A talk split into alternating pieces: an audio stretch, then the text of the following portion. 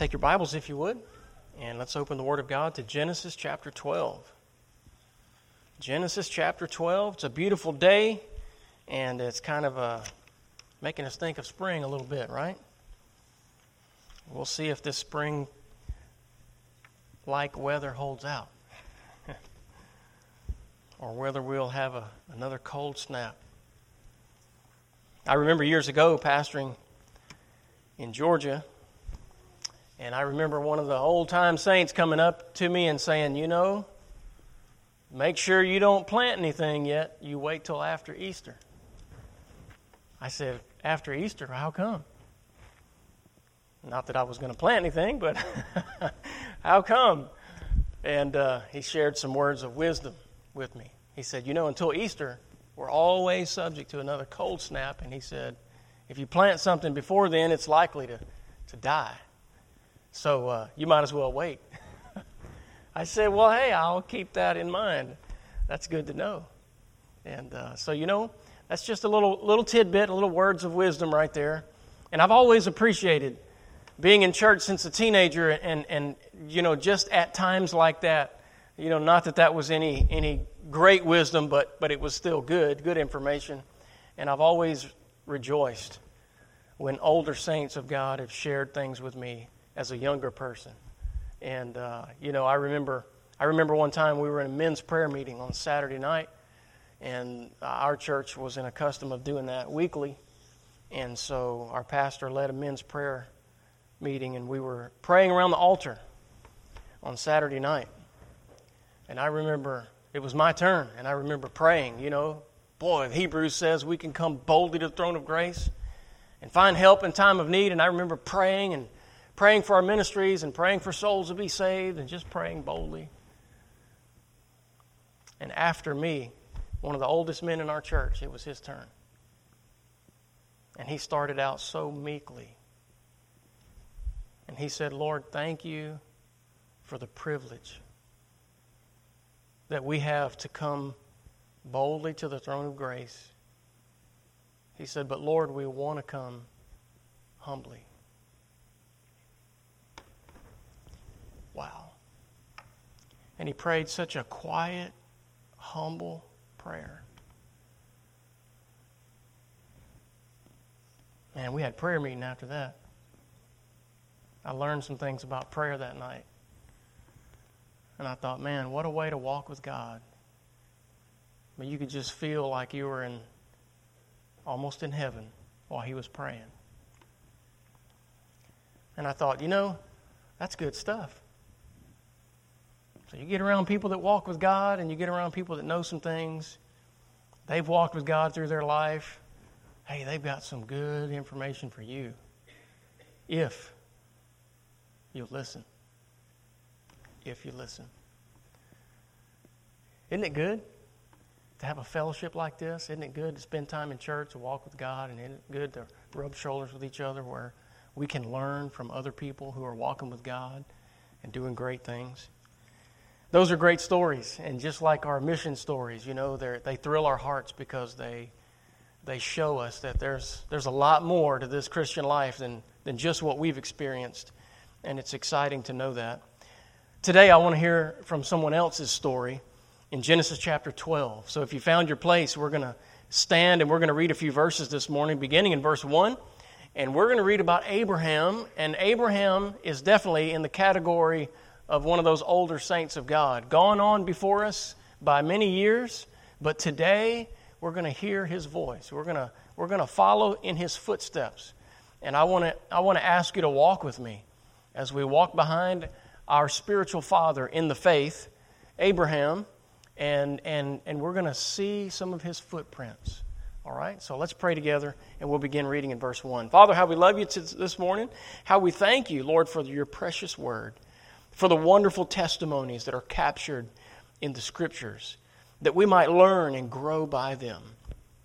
Lord, as I shared that story this morning uh, about being in prayer meeting with Brother Hill, who's in heaven now, Lord, I, I know that, that you put those people in my life and those, those mentoring moments when I was able to glean spiritually from men like that. Lord, I thank you for those privileges. Lord, I pray that As you give all of us those opportunities, I pray we would have ears to hear and hearts to receive what you have for us. And we ask in that way, Lord, that you'd bless our time in your word this morning so that we might hear and glean from the testimony of Abraham concerning this matter of faith and how we live our Christian lives. May this example be a great help to us. So teach us, speak to our hearts, we pray. In Jesus' name we ask. Amen. Verse 1, Genesis chapter 12. Now the Lord had said unto Abram, Get thee out of thy country, and from thy kindred, and from thy father's house, unto a land that I will show thee. And I will make of thee a great nation, and I will bless thee, and make thy name great, and thou shalt be a blessing. And I will bless them that bless thee, and curse them that curse thee. And in thee shall all families of the earth be blessed. So Abram departed, as the Lord had spoken unto him, and Lot went with him. And Abram was seventy and five years old when he departed out of Haran. And Abram took Sarai his wife, and Lot his brother's son, and all their substance they had gathered, and the souls that they had gotten in Haran. And they went forth to go into the land of Canaan, and into the land of Canaan they came. And Abram passed through the land unto the place of Sichem unto the plain of Moreh.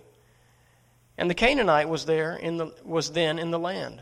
And the Lord appeared unto Abram and said, Unto thy seed will I give this land. And there builded he an altar unto the Lord, who appeared unto him. And he removed from thence unto a mountain on the east of Bethel, and pitched his tent, having Bethel on the west and Hai on the east. And there he builded an altar unto the Lord and called upon the name of the Lord. And Abraham uh, and Abram journeyed, going on still toward the south. And there was a famine in the land, and Abram went down into Egypt and sojourned there, for the famine was grievous. And I have read too far. All right. I meant to stop at verse 9, and uh, I'll read it again. Abram journeyed, going on still toward the south. Amen. You say Abraham was a southerner.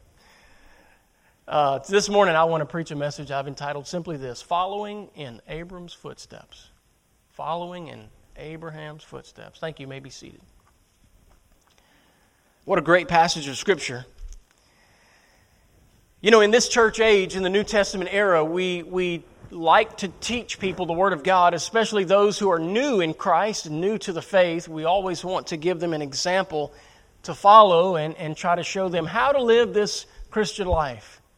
Well, even though it's Old Testament, and even though we may not have called what he lived a Christian life, we know that Abraham was the father of faith here in this text, his name being shortened to Abram. And we find that he set a great example, even one that we can use in our New Testament era. We would find that Abram's life here, his steps, are encouraging enough for us to pattern and follow. And so I want us to look as uh, with eyes of faith at the life of Abram here to see what we can glean that would help us on our way as we travel following the Lord also. Isn't it interesting that the Lord came to Abram and said in verse 1, He said, Get thee out of thy country and from thy kindred and from thy father's house unto a land that I will show thee. He didn't even tell him where he was going. Just, just break away and, and I'll, I'll, I'll tell you when we get there. Interesting, isn't it? You know, as I've traveled around in ministry and gone from place to place, rubbed shoulders with a lot of people, even good people, people that are dedicated to the Lord, sold out. But I'm telling you, most of them would have had a very hard time with that command right there. What? Leave my hometown? Leave my father's house? Move away from my family? Oh, oh no. Oh, no, no, no, no. Hey, Lord, anything but that. Right? Paul, you know, sometimes we just read over this stuff like it's just so easy. Hey, come on, stop for a minute and think. Abraham's whole family was there. This was his father's house. This was where he grew up. His roots were there, his kindred, his kin, all of that stuff. And God is asking him, pull all that up and get on the move. We're going to leave this place. I'm going to tell you something. I've, I've left several places traveling around in ministry. I've even left places I thought I was going to be there the rest of my life. You know what you do when you think you're going to be there the rest of your life, Brother John? You know what you do? You put your roots down deep. Hope and I even built our dream home, what was going to be our dream home. We left that because God said, um, I need you somewhere else. And we left that. That was hard. Can I tell you something? Every time we've moved, it's been hard. It's always been hard to leave where you are. And so I don't want us to just skim over this this morning without noticing that Abram was facing a very tough decision. It seems like no decision at all. The Bible doesn't tell us that he agonized or anguished over it one bit, but I'm sure, being human, I'm sure he did. He didn't argue with God at all. We find Abraham was really surrendered. He understood the meaning of that word devotion, dedication, surrender, all of that. He had it. But the Bible says in verse 4 so Abram departed. He was already at a place in his Christian life where he said, Yes, Lord. Now you just tell me what to do. The answer is yes. Whatever you want. Now you just fill in the marching orders, and I'm doing it. So God said, Okay, let's pack up. Wow. Hey, you know, do you know what that took? I hope you'll just factor in this morning as we look at Abram's testimony so we can grow in Christ. Look at where his heart was. Look what he already had in place.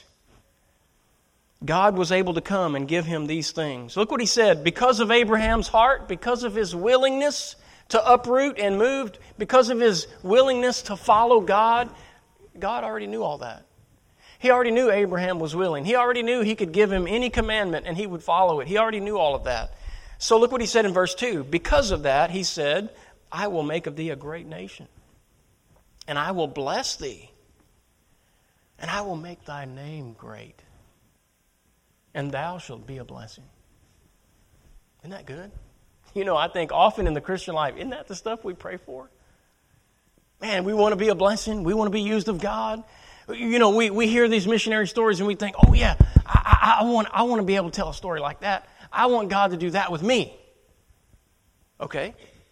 Are you willing to follow God like this? Are you willing to say, Lord, yes, whatever it is, I'll do it. You just tell me. Just tell me what it is. Since God loved us that much, and we know that because He gave His only Son on an old rugged cross 2,000 years ago, He died for our sin to pay an awful price that we couldn't pay so that we could be forgiven and have a home in heaven. Because He loved us enough to give it all. Shouldn't we love Him enough to give it all? Abraham did. and he took God up on His word. And so, footstep number one, I want to show you what Abram did. He packed up his, his stuff and he set out on this great adventure with God you know, God said, I'm going to show you the place. He didn't even know where he was going yet. But the Bible says in verse 4 Abram departed, and as the Lord had spoken to him, Lot went with him. I, want to, I want you to see that he took God up on his word. And what does that mean to Abraham? It means, verse 2, I will make thee a great nation, and I will bless thee, right? and thy name shall be great, excuse me, and thou shalt be a blessing. So here's what we find. Footprint number one, we find that, that Abraham he was a blessing to others. Right? So, simply put, what's our instruction? What's our marching orders? Be a blessing. Be a blessing. As God gave those words to Abraham, don't you think Abraham had a desire to be a blessing, to bless others? And certainly, if you love the Lord and want to be used of God in your life, then, then that's something that resonates with you, doesn't it? To be a blessing to people that God might use you to be a blessing to those you come into contact with.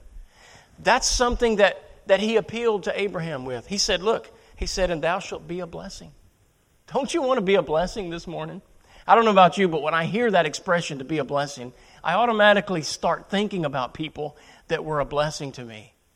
I start thinking, I remember people that I used to go to church with, you know, and you would just kind of look for their face. They were just encouraging, they were a blessing. You know, you know who I'm talking about. People that when they weren't there, church just wasn't the same. People that you can still hear their voice, right? Talking to you, giving some encouraging word. I know a guy that was a blessing in, where we went to college, and you'd just hear him every once in a while shout, Amen. And I thought, man, Brother Jody, remember? What a blessing. And people were always calling him that because, you know, he was always smiling. He was always talking about how good God is. He was always saying amen to something the preacher said. He was an encourager, he was a blessing. There are a lot of people like that. I remember a bus captain that used to pick us up faithfully when I was a kid. You know, he was a blessing. He worked hard. If you ever worked in the, how many of y'all ever worked in the bus ministry? You ever worked in the bus ministry? Do you know how hard that is? Right? You spend hours and hours every Saturday. And then you spend hours and hours every Sunday picking up kids and bringing them to church and then taking them home. Man, you know what? very few, very seldom, very rare does anybody ever stop you and say, Thank you for doing that. Thank you.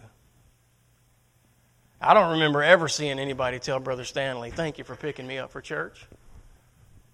So later, as a teenager, after God called me to serve in ministry, and I started understanding what it was all about, I went back to him.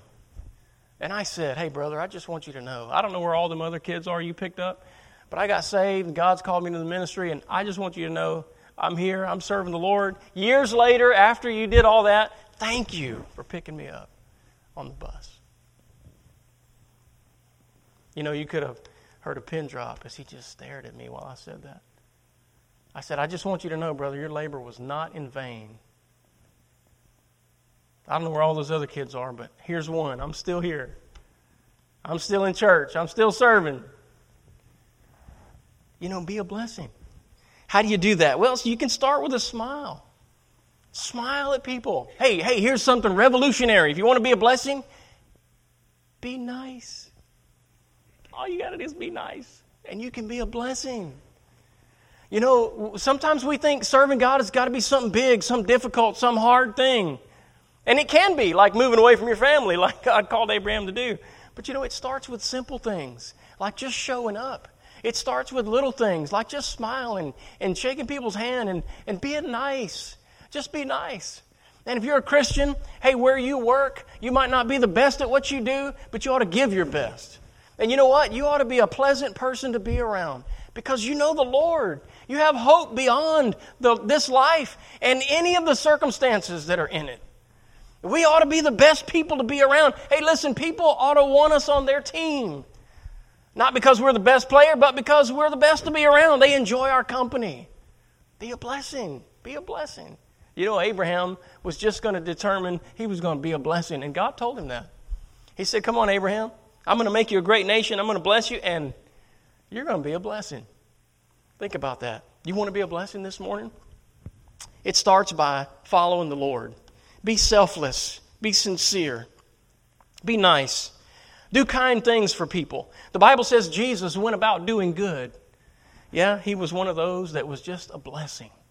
You know, you, you can uh, you, you can look through the Bible, and, and most of the people that are going to stand out in your mind from the stories of the Bible are people who, who were just a blessing. They decided to be a blessing. That's where it started. And then God used them. God can use you this morning. Start by being a blessing. That's footprint number one. But not only that, footprint number two. Abraham did something else you and I can learn from and grow from. We can copy this, and we can be better Christians ourselves by following his footsteps. Footprint number two in verse 4 and 5 bring someone with you. Notice what Abraham did. The Bible says So Abram departed as the Lord had spoken unto him, and Lot went with him. And Abram was 70 and 5 years old when he departed out of Haran. Abraham took Sarah, his wife, and Lot, his brother's son, and all their substance they had gathered, and the souls that they had gotten in Haran, and they went forth to go into the land of Canaan. And into the land of Canaan they came. So, guess what? Bring your family with you. You know, growing in the Lord is a process, it's a journey. And, and as much as possible, as often as you can. You should strive to bring people with you in that journey. Bring your wife, your spouse, your kids, uh, your nephews, your cousins, your uncles, whoever you can find. Bring them with you.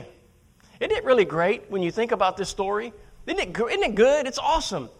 That Abraham would, would bring Lot. He didn't have to do that. He could have said, No, no, no. Hey, Lot, look, you got a bunch of stuff. You got cattle. I got cattle. Look, this is going to be hard. Some of the places we're going to go, uh, it's going to be too much trying to feed and water all these together. No, you just stay here, buddy, and I'm going on to follow the Lord. He didn't do that because he understood the value of bringing Lot with him. Look, we're going on a journey for Jesus. We're going to grow in the Lord. And he said, it would be good for Lot to come and experience this and see this. Hey, I want to ask you this morning who could you bring to church? Who in your family or friends would you think of? It would be good for them to be here, to, to be taught the Word of God and to grow in Christ. Who could you bring with you? That was the question. And so Abram brought Lot. He said, Hey, man, come on. Hey, you want to go with me? We're going to we're to go on a journey. Hey, where are you going? I don't know yet. But it's going to be good. God's leading me there. We're going to go. Hey, if you come, we'll go together. We'll help each other and we'll do it at the same time. We'll, we'll just follow the Lord together. How about it, Lot? You want to go? And he talked him into it. He invited him. You know, I think some people would like to be invited. Who could you invite? Bring somebody with you on your journey to the Lord. Um, the Christian life is full of that. You know, the Bible tells us to win others, to win the lost, to witness. Uh, the Bible tells us to go out in the highways and hedges and compel them to come in. The Bible says that we should go teaching all nations, baptizing them in the name of the Father. And so, what does all that mean? It means bring somebody with you. It means walk someone through the steps of the Christian life, growing in the Lord, just like you have. Every time we have opportunity, we need to bring somebody with us. In the ministry of Christian mentorship, that's, that's the theme of all of that. That's what it's all about bringing somebody with you, learning how to encourage others to come with you. Isn't it interesting that when Jesus started his ministry, he brought some people with him, right? 12 guys. He said, Come on, guys, I want to show you some stuff. Isn't it great when Paul had his ministry, he brought with him some guys, probably more than 12 Timothy and Titus and Luke. And he names some of those people through all of, you go read the epistles. More people, you kind of lose count after a while. Greet this one and that one and tell this one to bring this and, you know, bring Mark with thee. And like, whoa, he's got a lot of people. What is he doing? He's bringing people with him. He's bringing them along. He's encouraging them. Hey, come with me. Let's follow the Lord together. Bringing people with you. Footprint number one, be a blessing. Footprint number two, bring someone with you. Hey, the best people you can bring with you is your family. Start at home. And then branch out every chance you get. Bring people with you. But not only that, look at footprint number three. It's found in verse 7. The Bible says, And the Lord appeared unto Abram and said, Unto thy seed will I give this land. And there builded he an altar unto the Lord who appeared unto him. oh, here's the next footprint build an altar to the Lord. If you want to follow Abraham's footsteps, be a blessing and bring somebody with you, but don't miss this one. Hey, by all means, don't miss this one. Build an altar to the Lord. Now, what does that mean? The altar was the place where Abraham worshiped God, it was the place where he met with him. Now, we don't do sacrifices in our day, but you know, we need to have a devotional life with God. We need to meet him and have a relationship with Him. In our day and time, we do that through the Word of God, not through an, a sacrifice or an offering. We spend time in His Word instead. We get to know Him this way. We pray, we spend time in prayer. So the altar is the place where you meet God in prayer, it's the place where you meet God in His Word. If you read the Bible like a newspaper and just check off some box saying, oh, well, I did my stuff today, that's not the same as what Abraham was doing when he built an altar and he met the Lord there. We need to read the Bible like we're looking for treasure.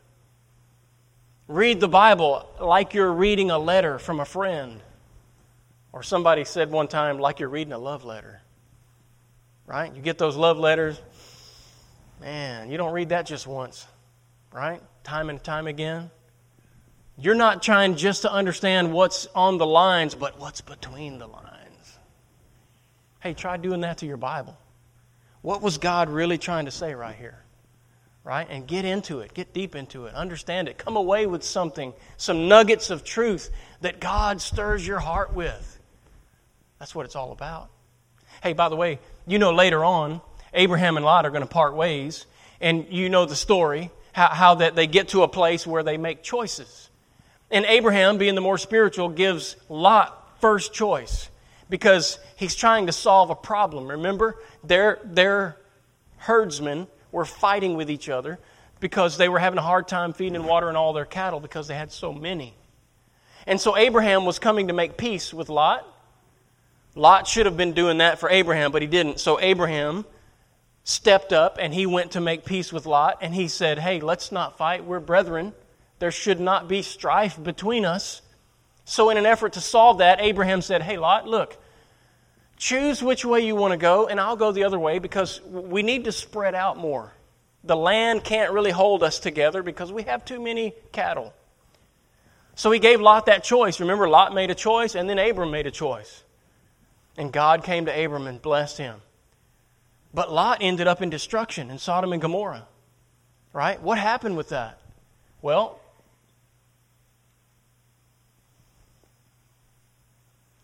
Lot saw it. He experienced it. He witnessed it. But he didn't do it. Lot never built an altar.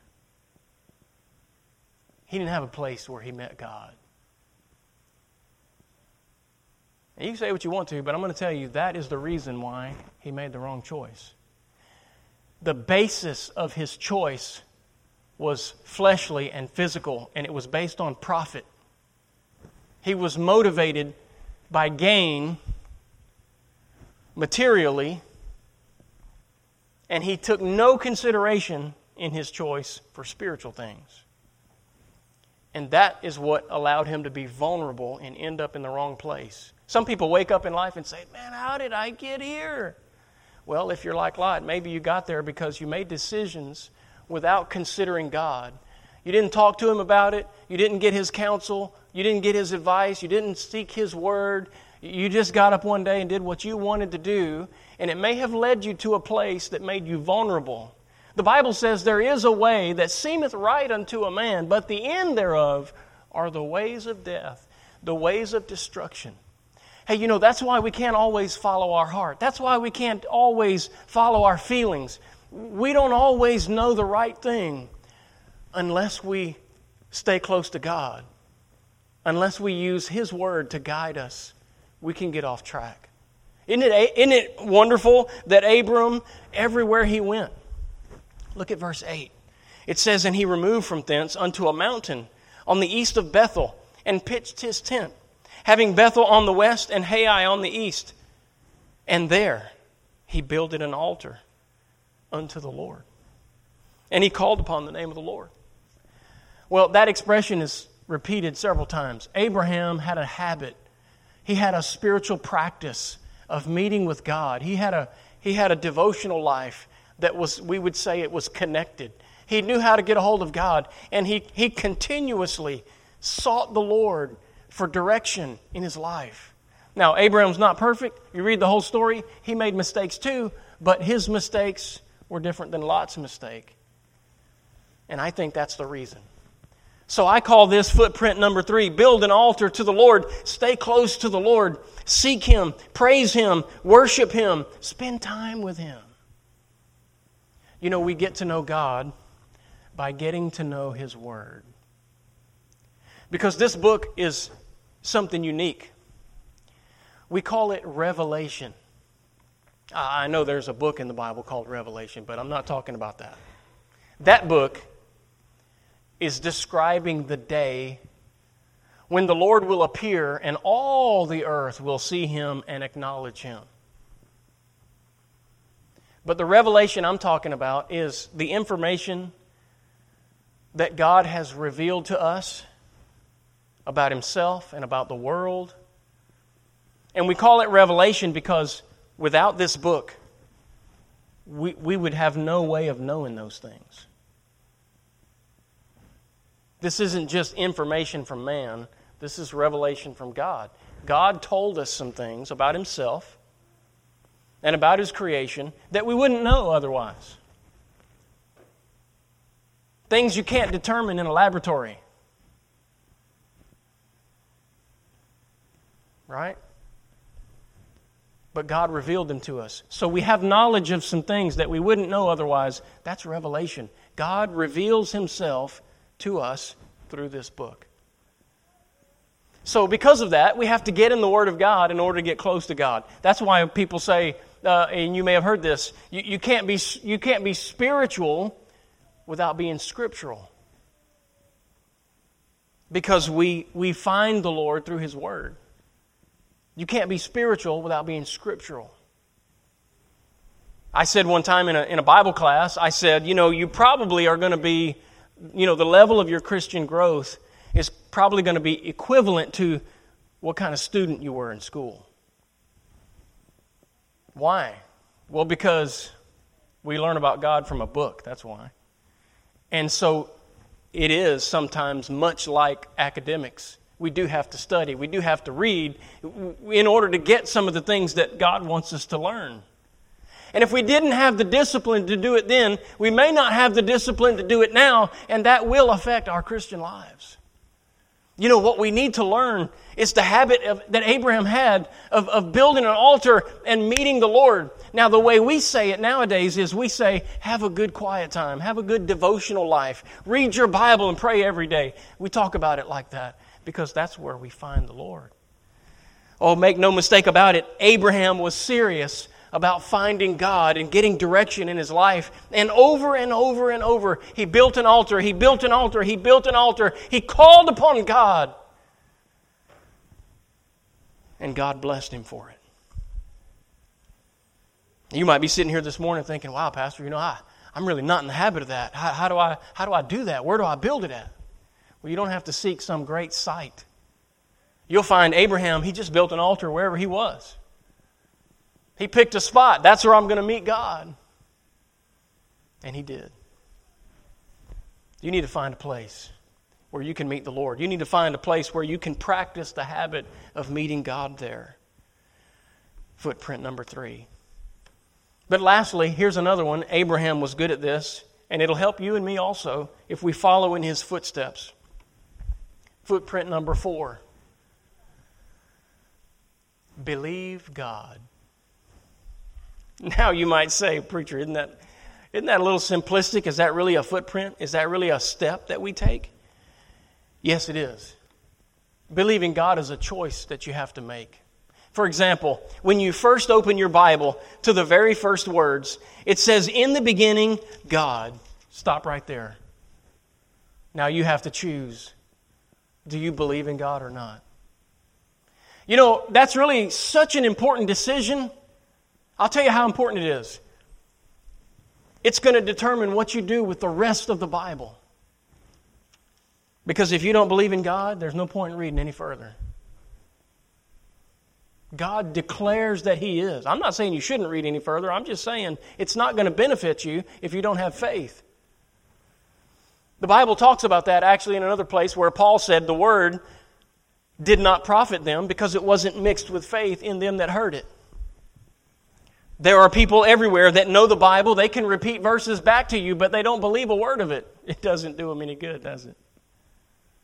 You have to have faith, and Abraham did. He's the father of faith, as we call it in the scriptures. And you and I have to make the choice to believe God.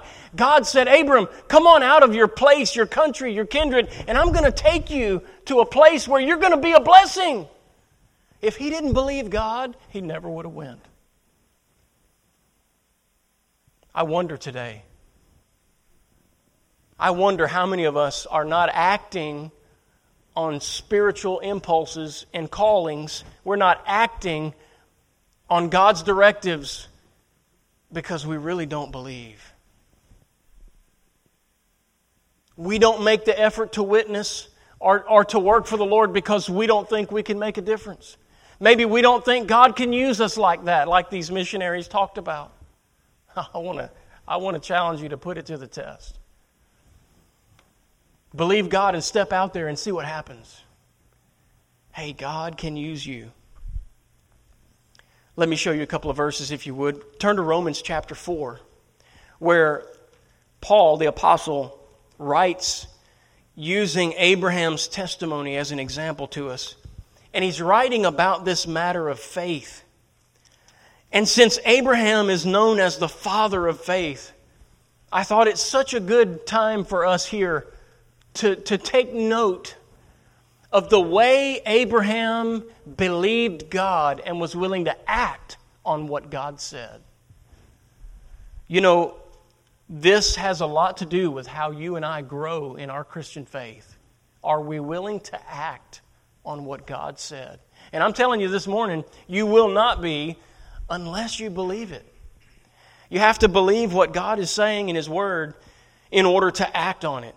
In Romans chapter 4, verse 3, the Bible says, For what saith the Scripture? Abraham believed God, and it was counted unto him for righteousness.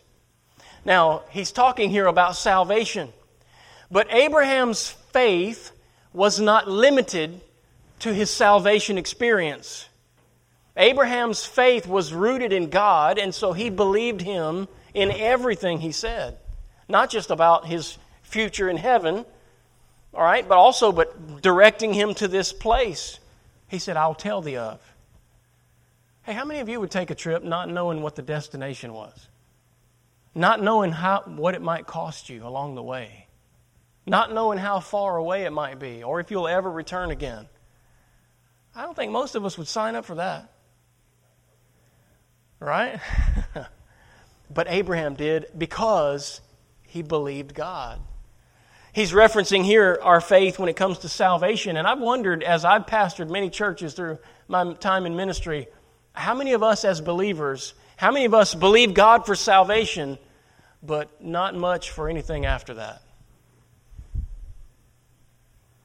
You know, isn't it interesting in, in 2 Peter when he taught us how to grow in the Christian life? He said we're to add, right? We're add. Add these things. He gave us a list of eight qualities, starting with faith. Add to your faith virtue, knowledge, temperance, and the list goes on. Why did he start with faith? Because our faith needs to grow also. We need to add to faith. Jesus talked about having little faith or, or much faith or great faith. What kind of faith do you have? Do you only believe that God can save your soul and take you to heaven? Oh, but He can't really help you with finances, or He can't really direct your life, or He can't really help you find a spouse. Hey, I'm telling you, what you believe God, what you're willing to believe God about, will determine where you take action on His Word. And the reason why Abraham was willing in the first place to, to pull up his roots and move is because he believed God more than just with his eternal destiny, more than just his, his soul being in heaven one day. He trusted God with his life right now. Could we do that? Look at what the Bible says in verse 5. But to him that worketh not, but believeth on him that justifieth the ungodly, his faith is counted for righteousness. Now, I want to say this because we're, we're here on this subject. Everyone who is what we would, be, what we would call saved everyone is saved the same way. Here, Paul is in the New Testament church age. Paul is writing back in history about Abraham in the Old Testament era. But he's telling us that Abraham was saved just like you and I get saved by putting our faith in the Lord. Notice verse 5, read it again. It says, But to him that worketh not, but believeth on him that justifieth the ungodly. Who's that? That's Jesus. Jesus justifies the ungodly by applying the blood sacrifice he made to their sin account, which wipes it clean in the Father's eyes, and we then are declared just just as if I'd never sinned. That's how God sees us under the blood of Christ. Wow, that's good, isn't it? If we can believe God for that, why can't we believe Him with our direction in this life, with our decisions, with our devotions? Oh, we should, shouldn't we? Hey, let me say this morning if you're here today and you're not a Christian, if you're not saved, there's no better time. And there's no better place. You're in the right place. Paul talked about how easy it is to get saved. It's, or let me say how simple it is. It's not easy. Just like, just like the decision for Abraham to uproot his family and move, that wasn't easy. It was simple, but not easy. You know, salvation's like that. Salvation is simple. Look what Paul said. He said, verse 5, But to him that worketh not. In order to be saved, you know what you got to do? You got to stop believing the wrong stuff. You got to stop believing that you can be good enough to get to heaven. You got to stop believing that your church can get you to heaven or some act like baptism or some good deed you got to stop believing that you can do enough good to outweigh the bad. Stop believing all that. You know why? None of that will save you. It says, To him that worketh not. There is nothing you can do to get yourself to heaven. You cannot save yourself. The Bible's very clear about that. Titus chapter 3 verse 5, not by works of righteousness which we have done, but according to his mercy, he saved us Jesus did it all. Hebrews chapter 1, the Bible says, By himself he purged our sins with his own blood, and he sat down on the right hand of the majesty on high. Jesus, he, he don't need your help. And if you want to be saved, it's simple. You, you just got to stop trying, and you got to come to Christ, and you have to fully accept what he did for you, and you have to start believing that Jesus' blood is the only payment for your sin that the Father will accept. And if you accept that payment and let them let Jesus apply it to your life, then the Father will accept you and see you as justified in heaven, and He will allow you in. It's the only way to get there. And that's what verse 5 is saying. Paul is telling us this is how Abraham got saved. But to him that worketh not, but believeth on him that justifieth the ungodly, his faith is counted for righteousness. He didn't say his work is counted for righteousness. He didn't say his life is counted for righteousness. He didn't say his church membership is counted for righteousness or his baptism. He said his faith is counted for righteousness. People in the Old Testament were saved by faith. They looked forward. All those sacrifices was a visual picture, it was an illustration of what Christ was going to do one day on the cross. The book of Hebrews tells us not one of those offerings took away any sin. Then why'd they do it? They participated in God's plan of salvation. And every time they gave a sacrifice, they were saying by expression of their deeds, I believe in God's plan. I'm trusting in God's plan. I'm going to be saved by the blood that God's going to offer. That's what they were doing. So those Old Testament saints were saved really by faith, not by their deeds. Now, we're after the cross. Jesus died 2,000 years ago. Here we are in the church age, in the New Testament era. We're looking back on what Jesus already did. History already recorded that Christ died for us while we were yet sinners. And you know, this morning, all we have to do is believe in what He did and allow Him to cleanse us. Stop doing it ourselves or thinking we can and start believing on Him. It's simple, but it's not easy. People that have heard that message have said things like this Wow, preacher. Man, if that's true, I've done the wrong thing my whole life. Okay. But now, are you going to do the right thing? People have said, well, preacher, if that's true, man, that means my grandparents died and went to hell. They believed the wrong thing. I said, well, I'm sorry. I didn't know your grandparents. But I'm here to tell you the truth. If you want to meet Jesus in heaven, this is how you do it. This is what the Bible says. Now you just got to choose. Now that you know the truth, are you willing to do it God's way? Or are you still going to do it your way? Abraham was faced with those choices too. And I'm glad that he just chose to follow God. He said, God's way all the way. And he left us these footprints. Footprint number one, be a blessing. Footprint number two, bring someone with you. Footprint number three, build an altar to the Lord. And footprint number four, believe God. Christian, I'm challenging you to let your faith grow. Learn to believe God and trust what He said. Get in His Word. Bring home those gold nuggets of truth and follow God. You'll be glad you did. I've never heard anybody say, Oh man, I should not have surrendered my life to the Lord. I've never heard anybody say that. But I've heard a lot of people say, I wish I would have. I've heard a lot of people say, I wish I'd have gotten church sooner. I wish I would have got saved sooner. I wish I'd have listened sooner. I wish I'd have married the right person. I wish I would have surrendered to God's call to the ministry. I wish I would have done this. I wish I'd have done that. Whatever. On and on and on. I'm telling you. Many, many testimonies. I've heard it. And today, I don't want yours to be one of them. I hope you're encouraged today to follow in Abraham's footsteps, to believe God and give Him your life. Follow the Lord. You'll be glad you did. Let's bow together in prayer. Father, how we thank you for your wonderful word. We thank you for stories and testimonies of people who lived just like us, the same passions, desires, Lord, the same creatures as we are. And yet they were willing to follow you sincerely, humbly.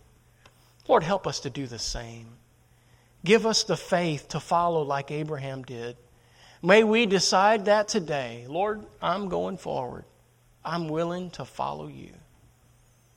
Lord, if there's any here that are not saved, I pray today they'd be willing to come and put their faith and trust in what Jesus Christ has already done for them and stop trusting their own works and good deeds and be saved today. Lord, we'll thank you for all you're going to do in Jesus' name. Amen.